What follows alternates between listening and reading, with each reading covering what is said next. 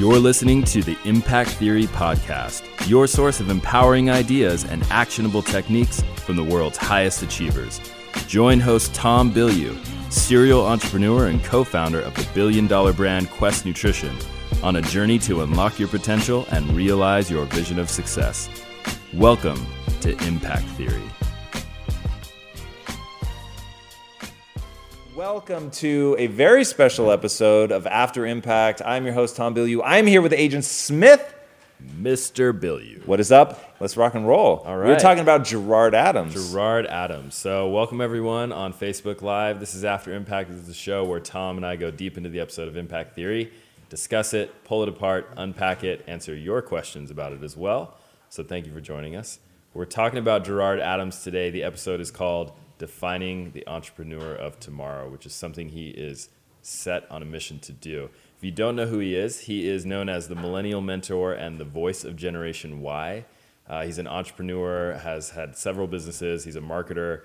Um, he originally founded StockSpot, which was worth $10 million in 2008 before the stock market crashed, and then he lost everything. Then he went on and founded Elite Daily, which is an online publication um, catering to a millennial audience, which he sold to the Daily Mail for $50 million. So had a big payday there. And now he's doing something called Fownders. That's F O W N D E R S Correct? which is a social enterprise startup accelerator in Newark, New Jersey. Um, really cool stuff. And to top it all off, he has a great head of hair. Gerard Adams. So Nice. I had to say it. Yes. Um, That so he yeah, does. What an interview. What an interview, and what a guy. Really, really uh, fond of him. He's amazing. Yeah, really cool. So I want to kick it off with, um, you know, something he said about his parents. So he told a story about when he lost everything and he um, wasn't sure what to do and he didn't know how to be vulnerable. And his mom came to him and told this beautiful story about when she was growing up and their house or their apartment bur- burnt down. They lost everything and they had to start over. And I think it was that that's what really drove him to pick things back up, pick himself back up, and, and work hard to build something again. So I want to ask, um, what what do you think you should do when you don't have that kind of role model as parents? Um, I, there's so many stories out there. You know, there. I love the quote: "A fool never learns. A smart man learns from his mistakes, and a wise man learns from the mistakes of others." It doesn't just apply to mistakes. Like there are plenty of people that have amazing stories. They've overcome massive adversity, and to be able to tap into that and to read books. Like in fact, one of the things that we talked about in the episode. By the way, did they ever get there? So we in the episode, I said, "Look, we're going to send you hundred copies of Viktor Frankl's *Man's Search for Meaning,* which is one of the most important books I've ever read, and I think anybody should read that." And it's about a neuroscientist of all people that ended up in a concentration camp during World War II. I actually traveled, I believe, between five different ones and ultimately uh, was freed from Auschwitz.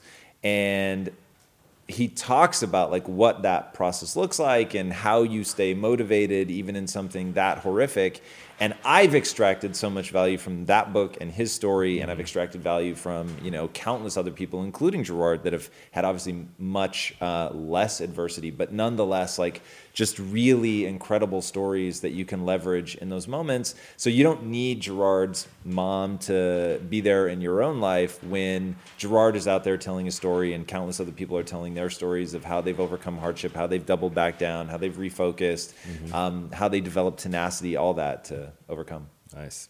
Um, so the other part of his story is that he was a bit of a troublemaker. He described yeah himself i was as a little such. surprised by that Yeah, getting into fights, and then of course he opened up on this episode, which he said he hadn't talked about much about how he, for a brief time, got into selling weed Right. a little bit, and had this moment where he knew that was you know he had this flash of insight that he- this is the wrong path. yeah the cops He- banging on his car window gives Yeah. you said flash of insight Exactly. So again, if you um, haven't seen the episode, you got to go check that out. It's it's a great story. But I wanted to ask, why do you think? And this is sort of a, a stereotype of a lot of um, successful entrepreneurs is that they're um, troublemakers. Why do you think so many of them have gone on to become successful?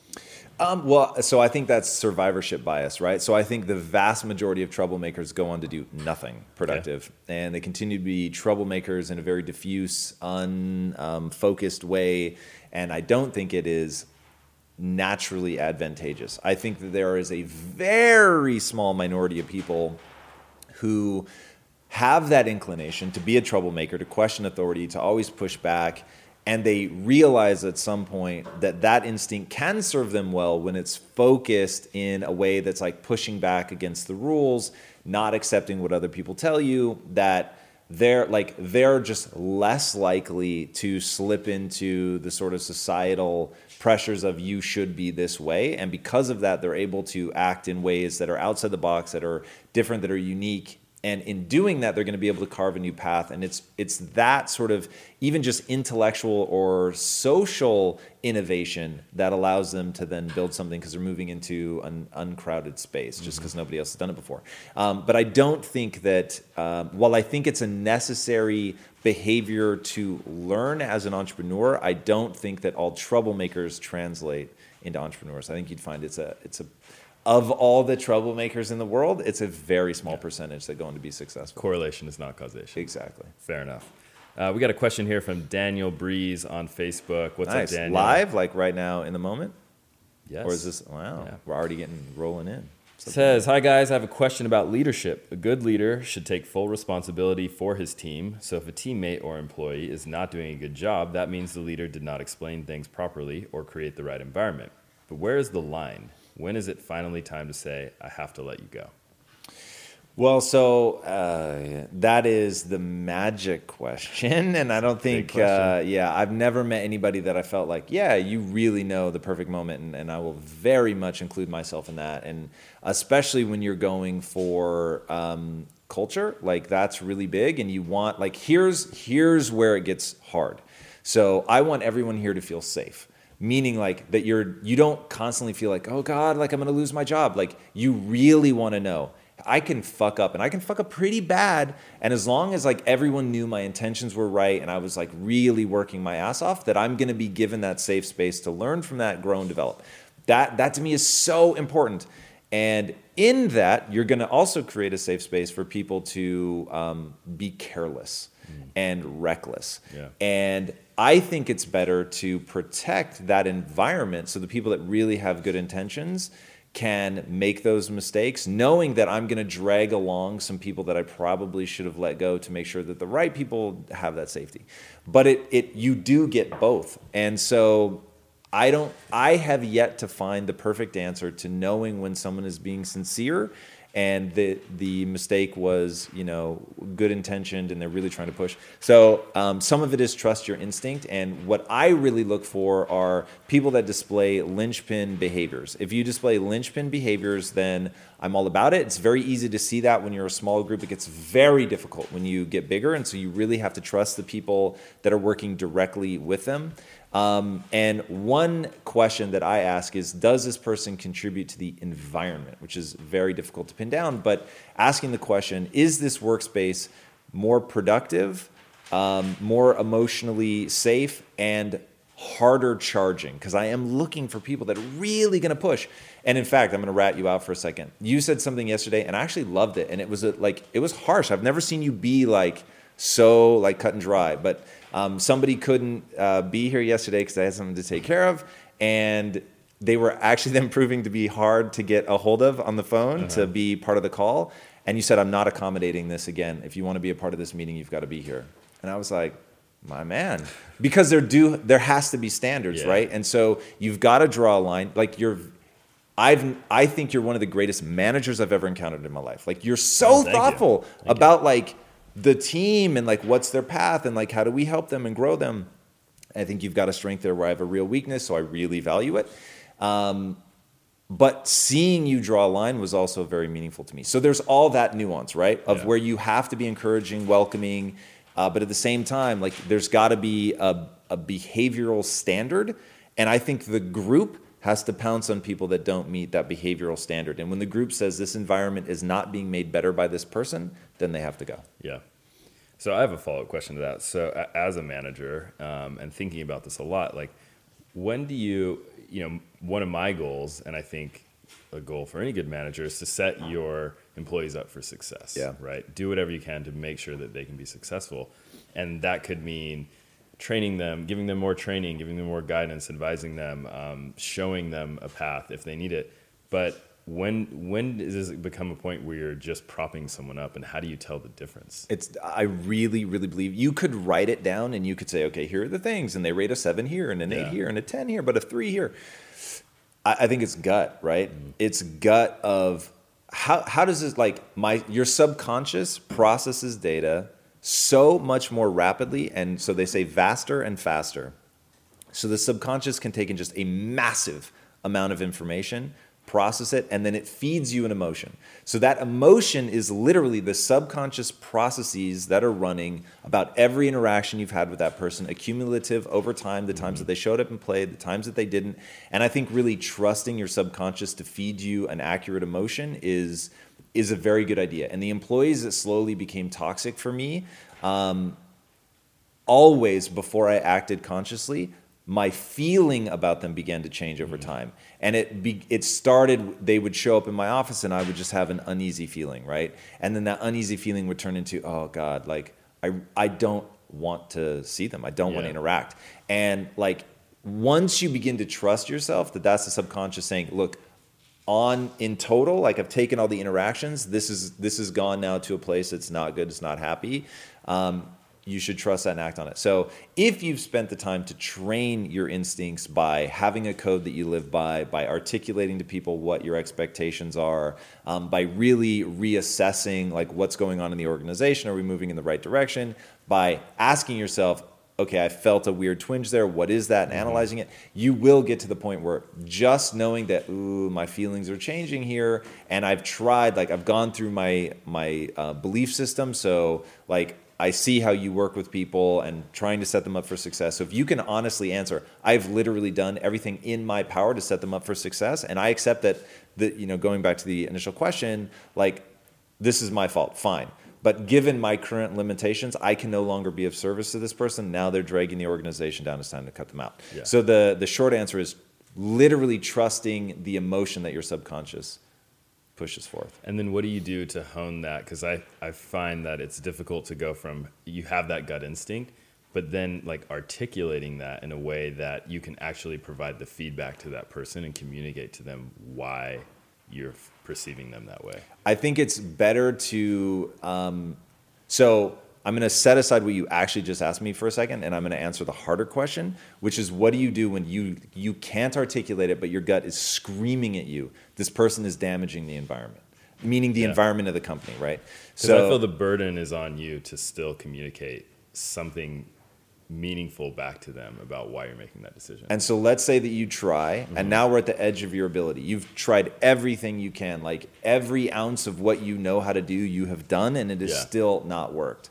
At that point, even if you can't articulate it, you have to part ways. Like you've, this is like you've got to protect the overall organism um, because it becomes so toxic so fast, and then all the other like sort of healthy tissue, if you will, is looking at you, going, "You're letting this happen. Yeah. You're letting the gangrene spread. And that then begins to erode your ability to lead and to manage because people are losing faith in your ability to do the hard thing, which is all right, we get it. You're human. You have limitations. You're not the perfect manager. You're not the perfect leader, but we have a problem and you're not addressing it. And I have fallen prey to that so many times because I really, really feel it is my obligation. And it's a failing on my part to help that person become who they need to be to, thrive. And what I've had to realize is way better to accept I'm currently limited. I cannot succeed with this person. One of us, like, either the organism has to be thrown out or they have to go. Hmm. And sure, this is entirely my fault, but I can't help you be successful here. Thank you so much. I, you know, assuming they're not like out to really harm the organization, I wish you well and I will help you find somewhere else and I will Yeah. help make this transition as seamless as possible. And because I really do accept a ton of the responsibility, I will be nothing but optimistic, you know, and and positive about all the things that I've seen you do that are great when trying to help you, you know, be a reference for you. Yeah. Um, but they got to go. Fair enough. But that was a rabbit hole that was really good. Nice, Thank you. for sure. Um, thank you, Daniel Breeze, for that question that kicked us off. Um, I'm not getting any more questions right now, but thank you, uh, Facebook Live audience. Just want to remind everyone we're here on After Impact. This is the show where we dive deep into the episode of Impact Theory, and today we're talking about Gerard Adams, aka the Millennial Mentor. Um, I got a question. So, Gerard had the opportunity, this is something you talk about in the episode, to retire in Miami, mm. live the good life, never work again. And then at the last moment, he pulls out. He goes yeah. back to New Jersey, sets up Fownders, and starts putting in the work again to build something. Is there any better drug than progress? I think it really might be one of the most fundamental building blocks to happiness. Mm-hmm. So, not really. I mean, there's like, I, I would probably use slightly different wording. Like, progress is so critical, but progress in what I think matters. So, progress in self development and having a vision of who you can become and making progress towards that, I think is wildly intoxicating. Um, but there's like all of this stuff is nuanced, right? So, it's also um, progress in like what are the goals that I've set out for myself? The worldly goals. Like people have worldly goals, and are you making progress in that? Um, progress in being able to close your eyes, imagine a world, open them, and execute. Are you making progress in that? Um, progress in like getting good at things that, that just make you happy, right? Are you making progress in that? So there's like you could sort of boil that down to just progress in general, but I think that would be unfair. I don't think all progress is created equal. Mm-hmm. Um, so yeah, that's a big one. All right, cool. Um, there's one subject you guys talk about, and you asked Gerard, uh, do you identify as a born entrepreneur? Mm. Um, and I want to get your take on do you believe in born entrepreneurs? Oh, for sure. I think there are born entrepreneurs. Mm-hmm. Um, I think that, so we are all wired, okay? So while the human, so here's the critical thing to understand about how I think and how I think everyone should think. We are not entirely blank slates, okay? I think we can all admit that there are some people who just aren't that bright, and then there's Einstein, right? Mm-hmm. So there's just the ability to process raw data, like we differ in that. There are some people who, um, you know, I use uh, Usain Bolt, Usain Bolt. I, have never exactly. I don't. Usain Bolt, whatever. Yeah. Uh, I'm gonna guess that just on a um, physiological level, he can relax his hamstrings faster. Not because he's worked at it just as a kid, he just could. Um, that's just how he's built. But like, even though we all start with like different gifts and stuff like that, there's so much like unintentional environmental impact on that, and then there's intentional like deliberate practice that you can do later in life. So humans have become the apex predator because we are the absolute best at adaptation. Mm-hmm. So and and I mean that way more on a neurophysiological level than I mean even on a physiological level that we can do both. But I think that our minds are and and I want people to imagine it as as physically changing. So we can our neurophysiology can rewire itself through a process called myelination so incredibly well that the where you start is so less important than how hard you're willing to work via the process of myelination. So discipline practice to really get good at something. The amount that you can change is so dramatic that I would say, eh, like, don't, like, I'm not a born entrepreneur. And Gerard did not succeed because he's a born entrepreneur. He layered on top of his skills as a born entrepreneur to maybe get some early wins and that's probably why he's farther ahead. Like he's he's had a level of success much younger than I did. And that's probably because he was a born entrepreneur and then that was intentionally or unintentionally reinforced by his parents being immigrants and like really pushing work ethic in him.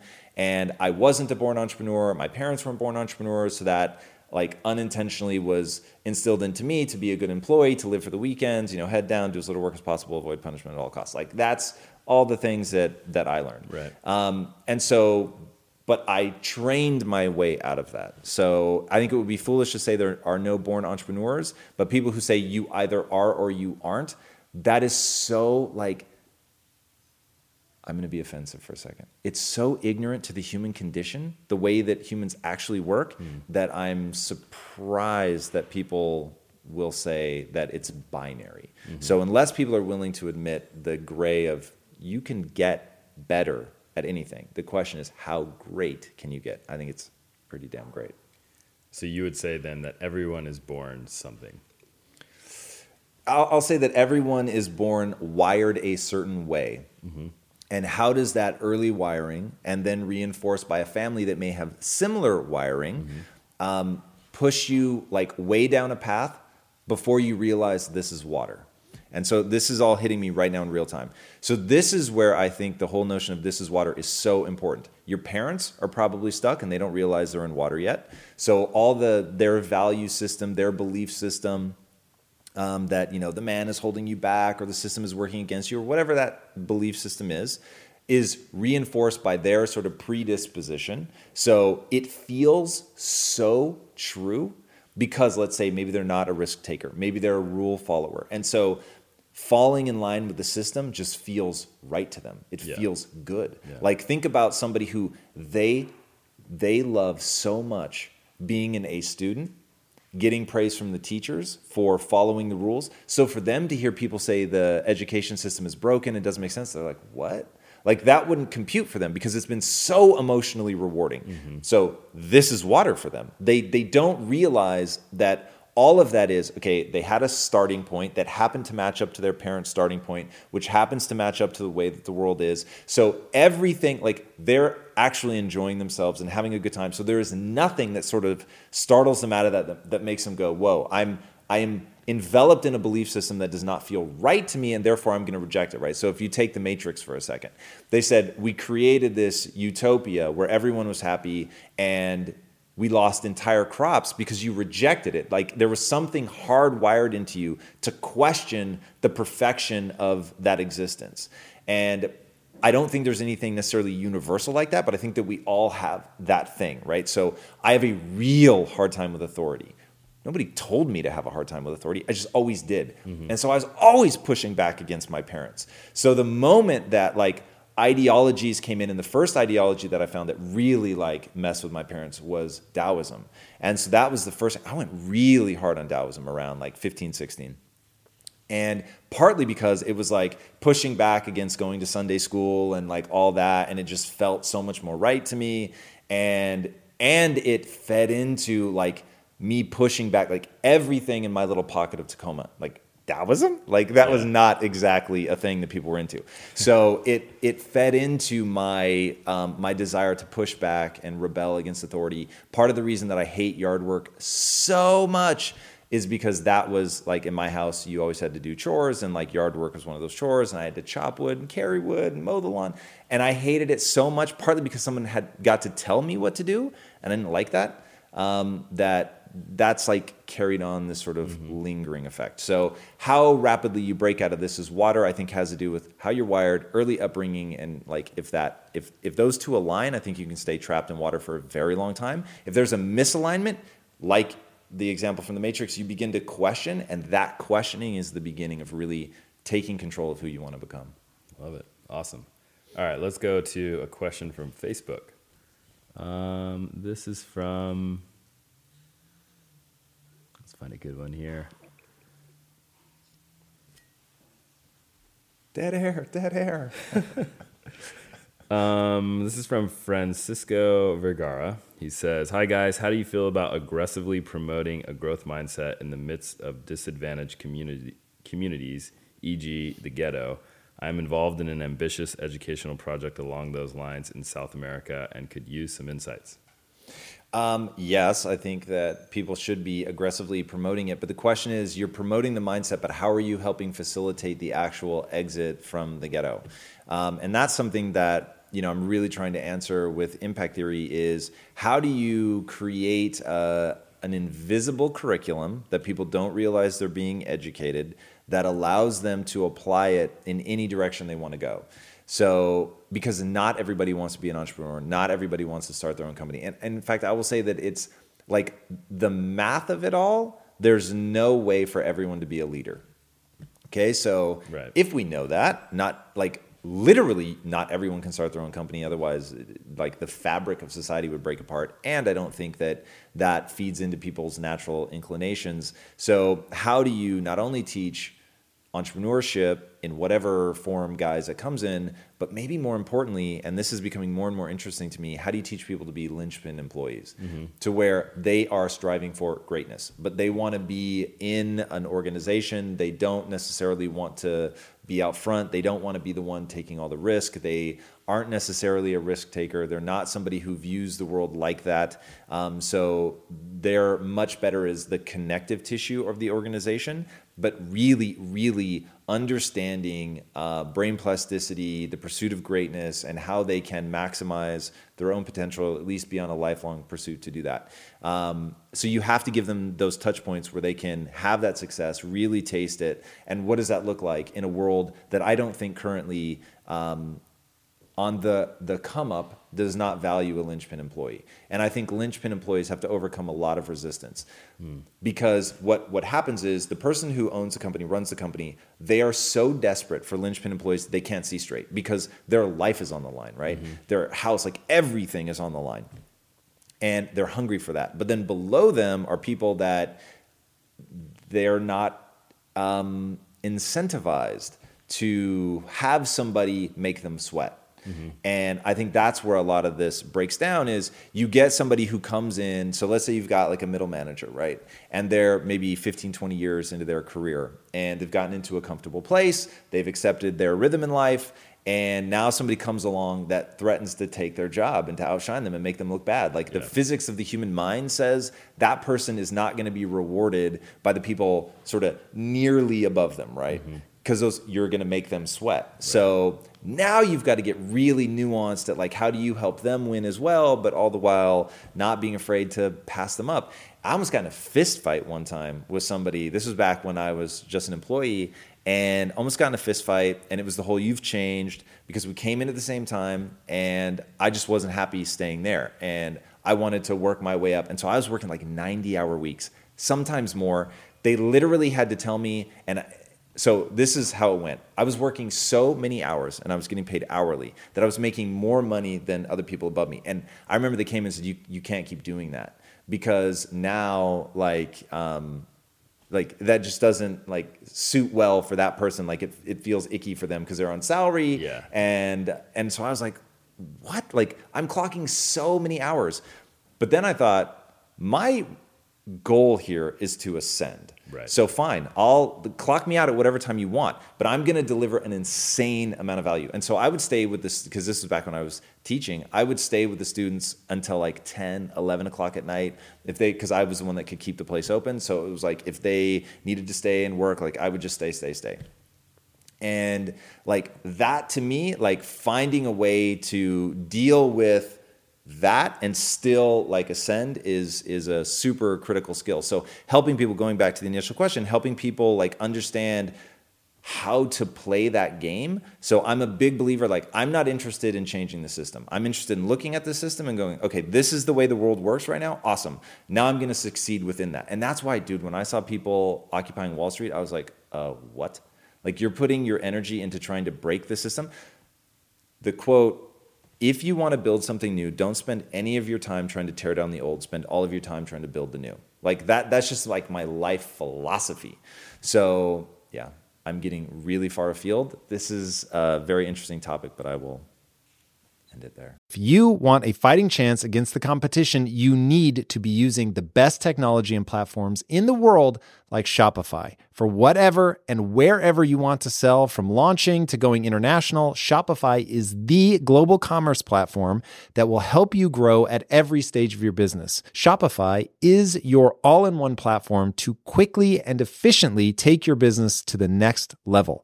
Now, I love everything about Shopify because it makes it so easy for you to start run, and grow your business.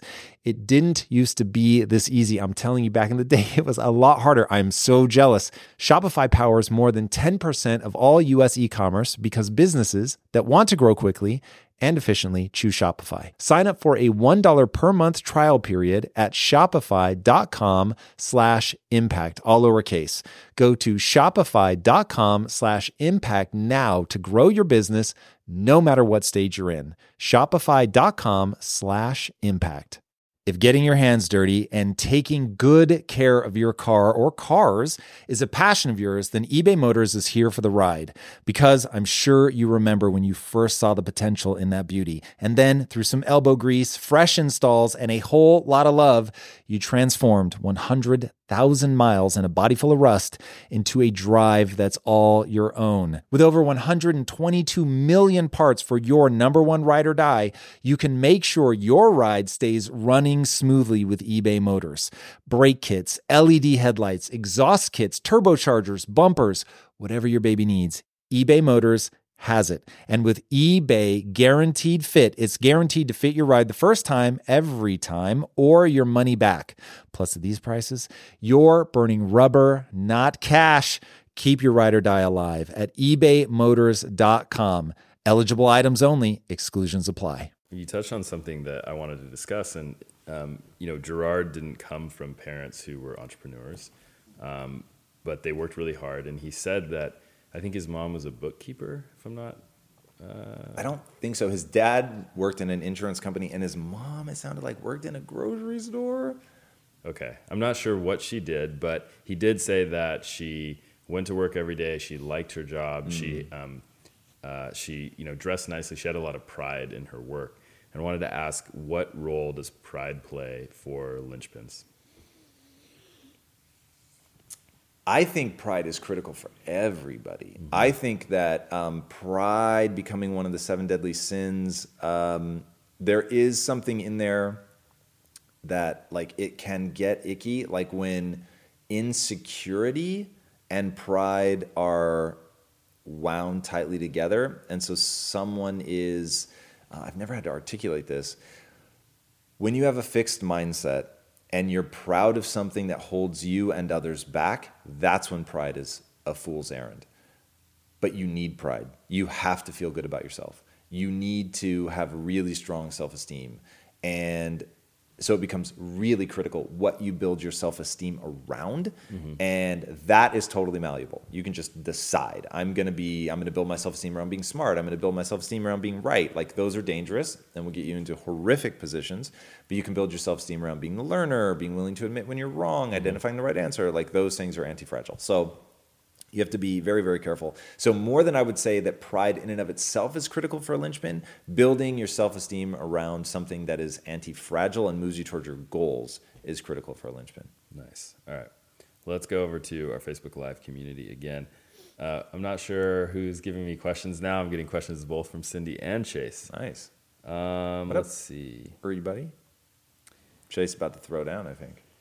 It's from Jumani our friend. Giumani in the house. Yeah. He says, I appreciated hearing Gerard's father giving him tough love. Um, and this is in response to his father finding out that Gerard was selling weed at the mm. time. So many successful men have been loved by their mother and have had an absent father. How do you think the absence or presence of a father's love plays into a man's success or failure? You know, that's a really good question. I don't feel that I'm necessarily um, qualified to answer that. So I was very fortunate to grow up with both parents. Um, and my gut instinct is that one, just masculine energy for a guy is going to be important, but feminine energy, I think, is also important, mm-hmm. and getting both of those whenever possible, in whatever way possible. So if you don't have a father, but you have a father figure, like that probably works just as well.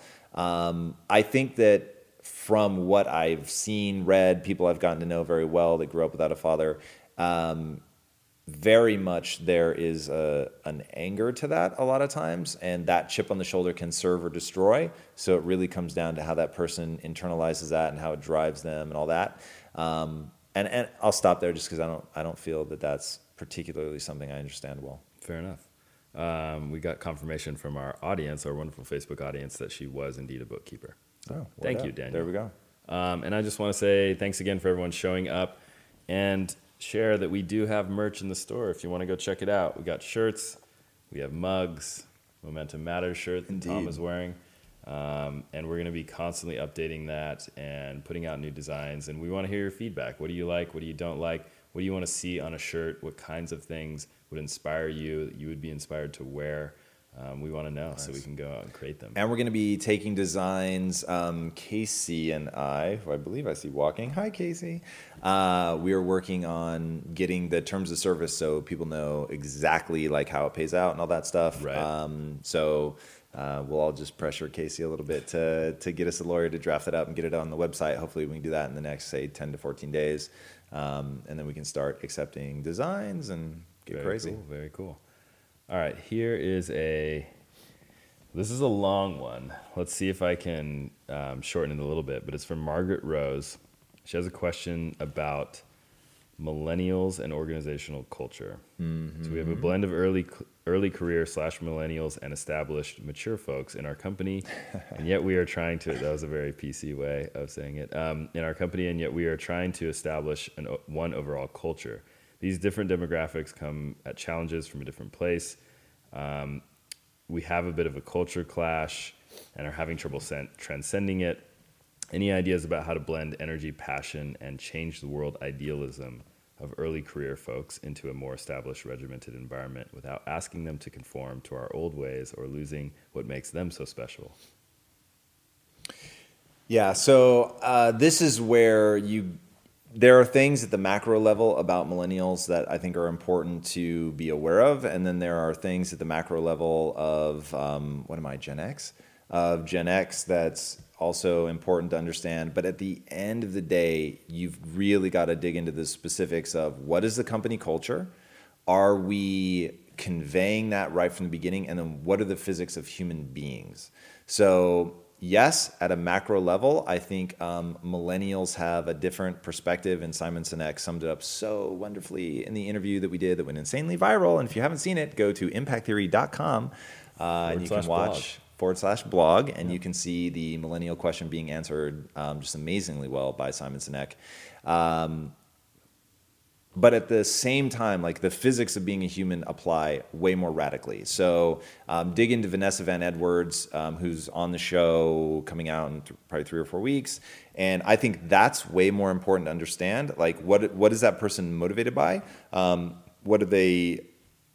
What's their language of um, praise that they understand? Understanding what they want, like what are they trying to be, and then making sure that you communicate the culture of the company, what's acceptable, what's not acceptable, um, what are we trying to achieve, having a grand vision as a company. I think that's very important, making sure that that's communicated, looking at your onboarding process so people really understand like what's acceptable, what's not acceptable, and then not segregating people by age, making sure that you're getting people together in the mix with respect. And, you know, this is where it comes down to the individuals. If the Gen Xers and above don't respect the millennials, you're going to have a problem. And if the millennials don't respect the other people, you're going to have a problem. And that comes down to how everybody treats everybody. If everybody has a growth mindset, um, is open to new ideas, and runs everything through the filter of, okay, here's our company mission. Whose idea is actually going to move us towards that company mission? and then holding yourselves accountable to that and let the best idea win. Like when I think back to Quest and you know when we we were big and it be like in the early days it wasn't hard to manage the generation gaps. As we got bigger it was like does everybody understand what we're trying to do as a company? Does everybody actually believe in it? And is everybody operating with a growth mindset? Like if we bake that into the onboarding process if we bake that into like the company culture like are those things real enough that everybody is holding each other to that standard? Because i think if you're doing that then it doesn't really matter. Like i don't have a hard time I don't. I certainly don't have a hard time with any one person. I'll back up. This is a much easier way to explain it. When I was working the line and actually making protein bars every day, it was me and a bunch of millennials. And millennials are supposedly lazy. They're supposedly entitled. But if you're around me, fuck that noise. Like we are trying, like, here's our goal. For the day, we're gonna produce this many bars. And you're gonna see what hard work looks like because I'm gonna set the bar. Yeah. And then people want to impress me. They wanna be on my team. They wanna be like a part of it. So now they're trying to work as hard as me. And then when somebody's being lazy and that's fucking everybody else up, I'm like, what the fuck? Like, this is the standard. Look at like how hard I'm working. My hands were cramping closed last night. It had me awake at four in the morning. Did I come in here and bitch or did I come in here with a smile, like ready to fucking work? And also having shown so much respect, giving credit to people, like when somebody did something outstanding, like really going over the top, like, oh my God, like you're crushing it, it's amazing. And really, um, letting everybody know what the culture is, how to uplift everybody, that we're a team, that you need to celebrate people's victories, you need to give them a safe space to grow and develop, not to punish mistakes, but that we don't fucking tolerate laziness under any circumstance. And so it was like they knew, like before the 25 bullet points got written, they knew what they were. Like we talked about it, it was part of the onboarding process, it was part of like our everyday life. And because of that, like you may have been the laziest, most entitled, most stereotypical millennial the day before you started working with me but the day after like you wanted to fit into the community. And so the, the group there was so much group pressure to be a certain way. And that was goal oriented growth minded hardworking team oriented and it was just i can't tell you the amount of cultural pressure that there was to conform to that. And so literally literally we had bloods and crips on the same line. Wow. There was just no room for that. Like we Yeah. were working so hard and it was so clear what we were trying to accomplish that it just it was never a problem. That's amazing. If I were to sum that up, I would I would say, and correct me if I'm wrong, that it's uh, you establish culture by um, from the top, and you do it by example, primarily. Yeah. I mean, you have to have the messaging and, And the as you grow, then it's like so. Take us for instance. Right now we're super small, so everybody literally can hear me. Now they see my work ethic, so like just very easily, everyone has slipped into that same routine. Everybody busts ass. Everyone here works really hard, believes in the mission, all that. But now project out five years, and we've got 150 employees or 250 employees. Suddenly, if the management structure has not totally bought in to what we're doing, what our work ethic is, all that, like it It'll begins to fall down. apart. Oh, and, and it's so brutal. And uh, look, I'm not saying it's easy. This was the thing I struggled with the most at Quest, and felt like, wow, like we grew so fast that I didn't really have my arms around it. Um, it's it's not easy, but it is exactly what has to happen. Like there's no substitute. And do you screen for people when you're interviewing who you think can adapt to that culture or? I try, but drive is the one thing. Um, in fact, I think Gerard and I talked about this. Drive is the one thing I don't know how to identify in an interview. I literally don't. And the only way is to work side by side with somebody. Like if um, I could grab David Goggins, that person, and myself, and like go out and do the damn thing and like really suffer and um, let them see the standard that I hold myself to, and then see like, hey, do I want to play? Like that would work. Yeah. You know, if you could go do a hard week with somebody and let them see like what we're really expecting. And I remember I used to, um, I really, really tried to say you had to come work for us for a week before we would hire you. It's very hard, obviously, for people to take that week off. A and B, we were hiring so fast that like it just wasn't realistic. Um, but every step away from doing that is a mistake. And you end up with people that they're just not they don't value it. And so i won't even ask them to believe that it's the right way to live. It is. But i won't ask them to believe it. Um, but if they don't value that like that that is the problem. It's not like the millennial like and um, like the different generational stuff i promise will will go by the wayside when everyone is bought into the mission and the work ethic Nice. All right. Uh, a couple shout outs here on Facebook from Chris Berry in Springfield, Illinois. chris berry in the he house says, "Nice beard, Agent Smith." a heavy Chris. beard, a heavy beard. Yeah, like this is it's the getting a little long. It's getting a little out of control, I'm yeah. gonna I'm gonna second that notion. Yeah, um, it'll probably come off this week. Uh, but thank you, Chris. Uh, Manuela from Austria. Hello. Lauren Taylor in Denver. What's up, LT? And Joshua Martell in virtual reality. Nice, What's up, Josh? our man with a plan. Um, okay, let's do another question from, or let's do a question from Josh, actually. Joshua. I had parents that loved me very much, but never pushed me to progress. Everyone is really interested in this uh, parents shaping identity topic and allowed me to give up every time there I met a resistance. Um, I only learned to push myself after coming in contact with Inside Quest. Tom, where, who do you think you would be if your mom didn't push you to get out, even though she, she expected you to fail? Do you think your laziness would have won without that push? Man, that is a hard question to answer. So my life would be very different if she hadn't pushed me to go to that school, because I don't think I ever would have ended up in LA, um, which is a little scary. But, and I have to really think about like, so in my household, it was straight A's were the only thing that were acceptable. And now that trained me to be very clever. I won't say that it trained me to actually work hard. It trained me to get smart about how I got my grades. Um, so I built really strong relationships with very smart friends who helped me oftentimes just by like, here's my homework, copy it. Um, and other times tutoring me if it was um, because I won't say that like I didn't have an inherent desire to cheat. Like I didn't want to cheat. I would much rather have learned it. And so there were things that I really did learn. Um, but at the same time, like when two things were in conflict, like if there was a girl that I wanted to talk to, and that meant that I was going to have less time to do my homework, and then I found it harder than expected, and so I wasn't able to finish everything. I would just know in the back of my mind, oh, okay, well, I'm still going to get the A. I'm still going to like you know get my friend to help me um, get through. But in my house, like A's were it. That was it. Mm-hmm. And so that was good. That pressure was awesome. And then you were going to college. Like it was never like a, oh, like, well, do you think you'll go? Like yeah. you were going to college. And so that was my water, right? I didn't even see it. Like I remember when one of my friends was like, yeah, I'm not going to go to college. I was like, you can not go to college? it literally, yeah. I remember thinking it was like this dumbfounding moment where I was like, it never occurred to me that I could not go to college. Um, so that kind of like excellence is the only answer. There's no question that like filtered into my system somehow. Yeah. But like the one thing that I have a really hard time like pinpointing who gave me this thing was when I went to college. I said because this is this is my passion and the thing that I supposedly want to learn, and I'm um, gonna walk away with debt.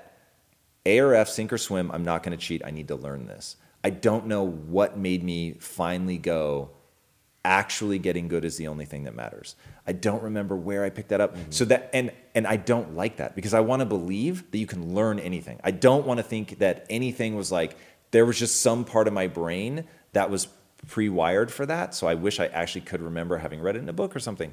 Um, but that's the one thing, the one like sort of swing that everything in my life hinged on that moment clicking over finally and saying, I'm just going to work. And when I hear other people's stories of college, they're so foreign to me. Yeah. I didn't go, um, I wasn't in a fraternity. I didn't go to parties ever. I didn't uh, date at all. I didn't have a single drop of alcohol. Like li- for four years, all I did was work. And that set uh, a stage of willingness to suffer, delay gratification, obsession with goals, um, getting great.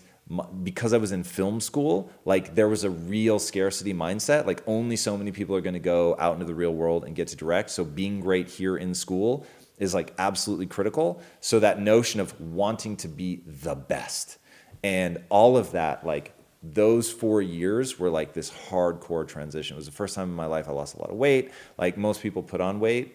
I lost like 35 pounds my freshman year. It was crazy. I came home and my mom was like, You look sick. It was like, but I was like, What are you talking about? Like, I'm so into this. This is amazing. Yeah.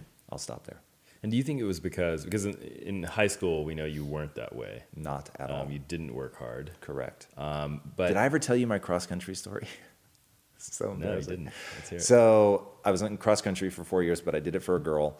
Uh, at least the first year. All four years? No, sort of. So this is how it went really fast. First year, I literally did it because I wanted to be on the same team with her. Uh, but she was a senior and I was a freshman. It was my sister, one of my sister's friends.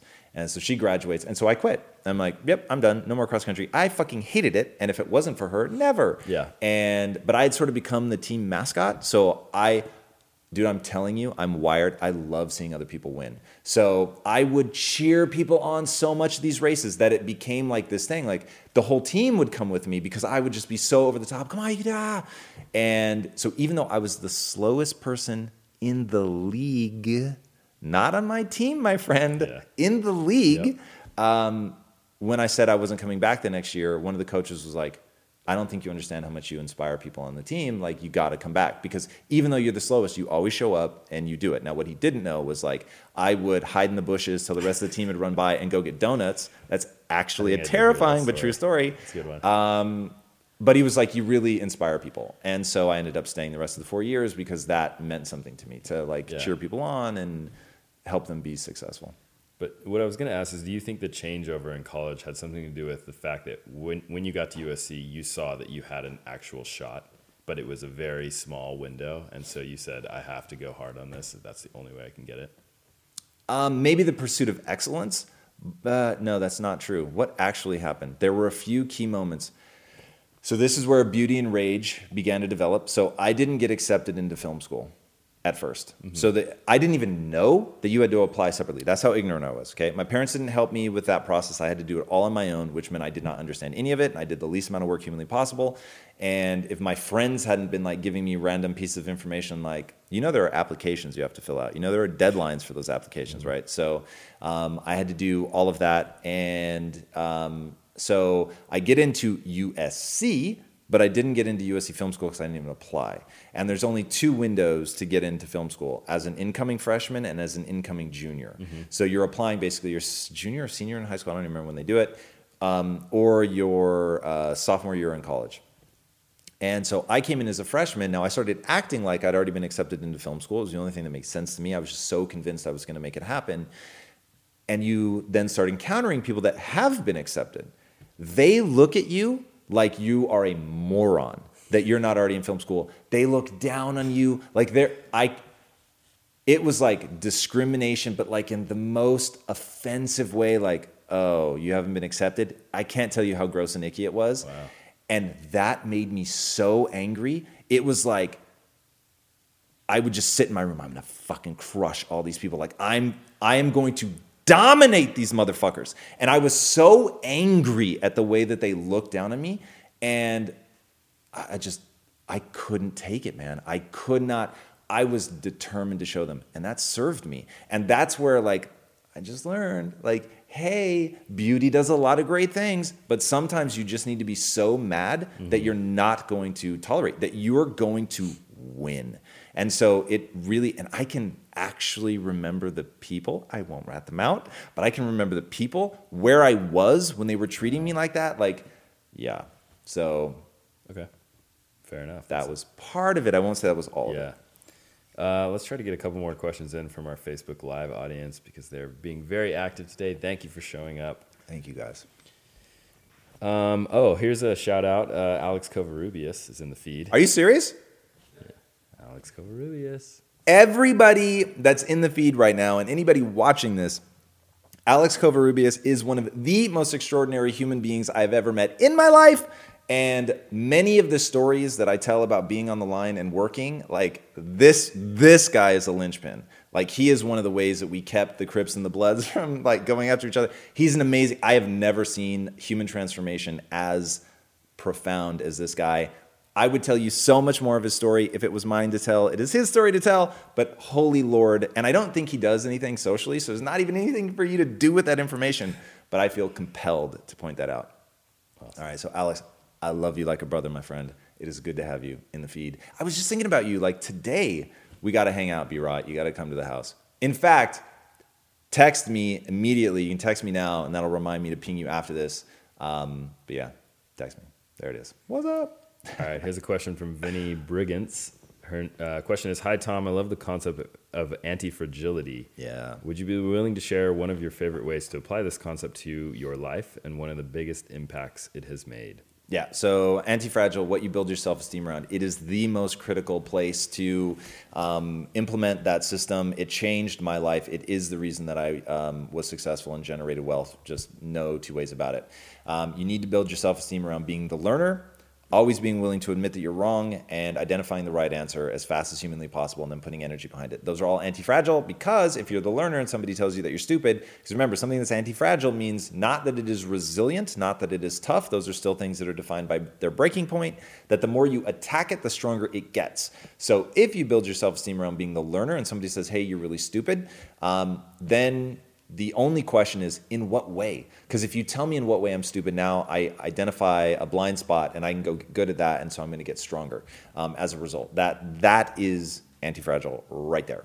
Um, and once you make that switch, because the world will try to attack you, some percentage, not all of it. Um, there are many amazing people in your life, but once you have an anti-fragile personality, like nobody can hurt you because as they throw those bricks at you, you realize you can build a house with those bricks. Um, you just have to be willing to, you know, take the shot to the face and then start building. So that is the most profound way that anti-fragility will serve you. Nice. Um, I want to hear a little bit more before we go about your experience going to Fownders, um, especially in relation to your mission to end generational poverty. Yeah, so Fownders is amazing, and I really, really, really please, if you are in this community, uh, no matter when you're seeing this, contact Gerard, go there, see it for yourself. It's unbelievable. So, this is a guy that could be right now living on Miami Beach in a penthouse overlooking the Atlantic Ocean, the most beautiful part of the Atlantic Ocean imaginable. And instead of doing that, he decides he's going to move into the ghetto. And it's straight up the ghetto. Like when you're there, I was a little uncomfortable. And I was like, uh, this is gnarly. And he would walk you from like Fownders own building, building. Like they're, they've taken over like multiple buildings in the wow. in this part of this neighborhood. And he said he literally went to the worst part of Newark and started buying these buildings and turning them into amazing things. So they've got an art gallery with local artists, and some of the art is amazing, man. That's I was cool. literally like, what the hell? Like, it was so cool. And then, like, seeing the entrepreneurs in the Fownders building where they have live workspace. So, I don't know what you have to do to qualify to be one of the people. And I think they have like 20 units. So one of the people that live in the building, um, but they also have like a cafe so that they can get healthy food to these people. It's just wow. unbelievable. And so, um, like I was saying in the episode, I was just randomly scheduled to give a, a lecture to Rutgers. And so when he pinged me, I said, hey, if you have space for me to do the lecture for Rutgers and anybody in your group wants to like hear it, um, then then we can make this work. He's like, oh my god, that'd be amazing. So imagine me like at the front of a classroom and he brings all his entrepreneurs in and I give this talk over Skype to Rutgers, but I happen to be in a crowd of whatever there were 30 people or something um, there in the room with me from Fownders. And the it was one of the most fun talks I've ever given because their energy was unbelievable.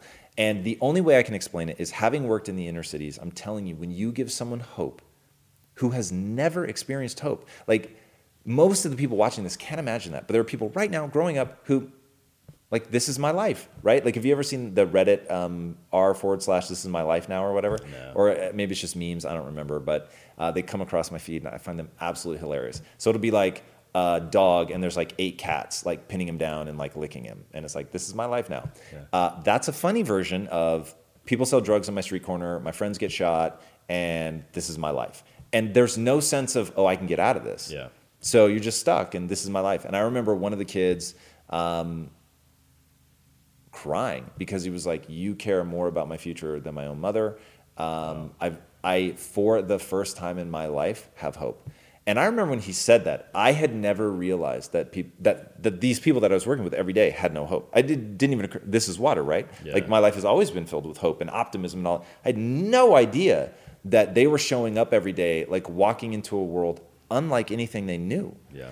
And so I'm like, you can be anything you want. Like, what are you talking about? And then to hear him say, like, this is the first time in my life where I've had hope, I thought, whoa, that's the vibe at Fownders. Hmm.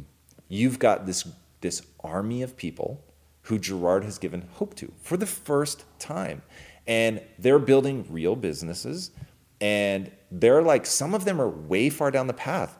They've got branding, they've got packaging. These aren't like information products, they're physical goods. And I was just freaking out because to be in a group of that many people in the middle of such a gnarly area and for them to have hope for the first time and be building things it was just it's unreal and for you guys to go there and give your support and document it and encourage them and just i want the word to get out about what gerard is doing because it's it's important so Gerard and I have taken two different approaches to the same problem. I believe the most scalable answer is narrative. Mm-hmm. Gerard has said, okay, maybe it, this isn't the most scalable answer, but I'm going to franchise this. And I'm going to go into the heart of these places and give like a physical space mm-hmm. where people can go. And so think of it as probiotics and prebiotics, right? So probiotics are the actual bacteria. So think of Gerard as that, right? Like he's the actual colony of amazing bacteria that's going to make um, those neighborhoods healthy again. And then I'm trying to be the prebiotic that feeds that. Yeah. And so when I walked in, I realized, wow, this is such a necessary part of what I'm trying to do. Like somebody has to be doing what he's doing. So the fact that he's doing it is is unbelievable. That's awesome. It's great to hear. All right. Well, uh, I think we can wrap it up. I'll thank everyone on Facebook Live and also give uh, my three takeaways, which I haven't done in a while. Nice. But, so these are my three takeaways from the episode, which if you haven't checked out, please do. It's really good. Um, one is even when you lose it all, you can build it back up again. And that has been clear in Gerard's life. He's demonstrated that. So never forget that. Financial success is nothing without fulfillment, which he talks about um, very eloquently in the episode. And then the last one is, and this is toward the end of the episode, which we didn't get to discuss here, but I really liked how he said, take the time to find out who you are. And he actually gives examples of how he went through that process himself.